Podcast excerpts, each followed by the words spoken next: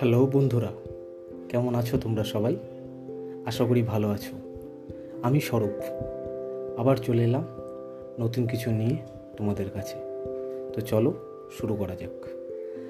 আজকের বিষয়টা একটু অন্য, একটু গম্ভীর।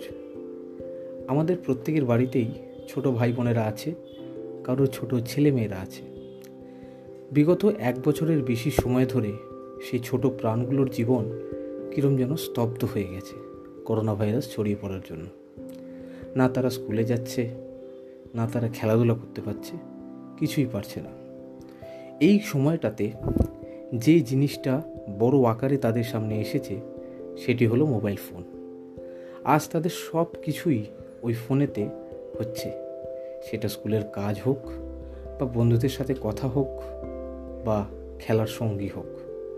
এখনকার দিনে ছোটরা ফোনের এত কিছু জানে যা অনেক মানুষই জানে না। হ্যাঁ সে তো অবশ্যই যে এখনকার যুগের সাথে তাল মিলিয়ে চলতে হবে। কিন্তু তার মানে কি এটা? যে বাচ্চারা সারাদিন ফোনের মধ্যেই নিজেকে গুজে রাখবে? তা তো নয়। এর জন্য ওই সব খুদেরা এমন সব জিনিসের থেকে বঞ্চিত হয়ে যাচ্ছে যা তাদের প্রকৃত আনন্দ দেবে। সত্যি, এখন ভাবলে অবাক লাগে যে এখনকার বাচ্চারা গল্পের বই পড়ে না। ছবি আঁকে না, মাঠে গিয়ে খেলে না। তারা শুধু কি করে? না ফোনে গেম খেলে। আমি এর জন্য তাদের বাবা মায়েদের দোষ দেব।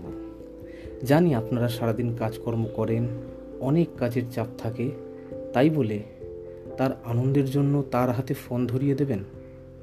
একটা জিনিস মনে রাখতে হবে, আপনি একটি ছোট চারা গাছকে কিন্তু বড় করে তুলছেন। এবার সেটা আপনার উপর নির্ভর করবে আপনি তাতে কীরকম জল দেবেন? ভালো জল না খারাপ জল? এই মোবাইলের চক্করে পড়ে কত প্রতিভা হয়তো অচিরেই হারিয়ে গেছে। এগুলো কিন্তু সত্যিই ভাবার বিষয়। প্রতিটি বাবা মাই চায় যে তারা যে কষ্টটা করেছে, সেই কষ্ট যেন বাচ্চারা না করে। যেই উচ্ছাগুলো তাদের পূরণ হয়নি, সেগুলো যেন তাদের বাচ্চাদের পূরণ হয়। তবে হাতে ফোন ধরিয়ে দিয়ে যদি বাচ্চার কান্না থামানো যায় বা খাচ্ছে না বলে একটি ফোনে কার্টুন চালিয়ে দিলাম, এটা কিন্তু সম্পূর্ণ ভুল পদ্ধতি। তাই সকল বাবা মায়েদের উদ্দেশ্যে আমার একটা অনুরোধ যে যখন একটা ছোট প্রাণকে বড় করে তোলার দায়িত্ব নিচ্ছেন, তখন সেটা ঠিক করে পালন করুন। বাচ্চার সাথে বেশি সময় কাটান। তাদের মনের কথা জানার চেষ্টা করুন। এমন অনেক কথাই থাকে যেগুলো বাচ্চারা বাবা মায়ের সাথেও ভালোভাবে বলতে পারে না। সেগুলো জানার চেষ্টা করুন। ভালো অভ্যাস নিজে ওকে শেখান। হ্যাঁ ফোন তো অবশ্যই দেবেন, কিন্তু তার ঠিক ব্যবহার করতে শেখান। এটাও শেখান কত ব্যবহার করতে হয়, কীভাবে ব্যবহার করতে হয়।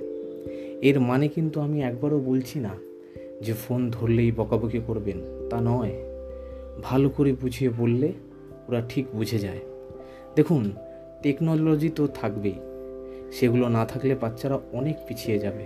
কিন্তু সেটা ঠিকভাবে ব্যবহার আমরা তাদের শেখাবো। বাচ্চারা খেলা ইচ্ছা হল করলে আপনারা তাদের সাথে খেলবেন, মজা করবেন, কিন্তু দয়া করে ফোনটা হাতে দেবেন না। একেতে খুব কঠিন সময় এখন এবং সেই সময়ের মধ্যে দিয়ে তারা যাচ্ছে। এমন অবস্থা তারা কখনো ভাবতে পারেনি। তার উপর যদি এরকম কোনো বাজে নেশা ধরে যায়, তাহলে আরও বিপদ। বিপদ আর চারিদিকে। করোনা মহামারী তার থেকে কোনো অংশে কম নয়। আজ এই করোনার জন্য কোটি কোটি বাচ্চারা স্কুল যাওয়া থেকে বঞ্চিত। শিক্ষা পরিকাঠামোর টালমাটাল অবস্থা। তবে এই মুহূর্তটাকে নতুন অভিজ্ঞতা হিসাবে গ্রহণ করতে হবে। সারা বছর যেই সময়টা বাচ্চাদের সাথে কাটাতে পারেন না, এখনই তো সেই সময়। শারীরিক ও মানসিকভাবে সুস্থ গড়ে তোলার চেষ্টা করুন। দেখবেন একদিন আপনার নিজেদেরও গর্ববোধ হবে। আপনাদের প্রত্যেকের জন্য আমি শুভ কামনা করি। আজকের মতো এইটুকুই। আবার ফিরে আসব নতুন কোনো বিষয় নিয়ে আলোচনা করতে। ততদিন পর্যন্ত সবাই ভালো থাকুন। ধন্যবাদ।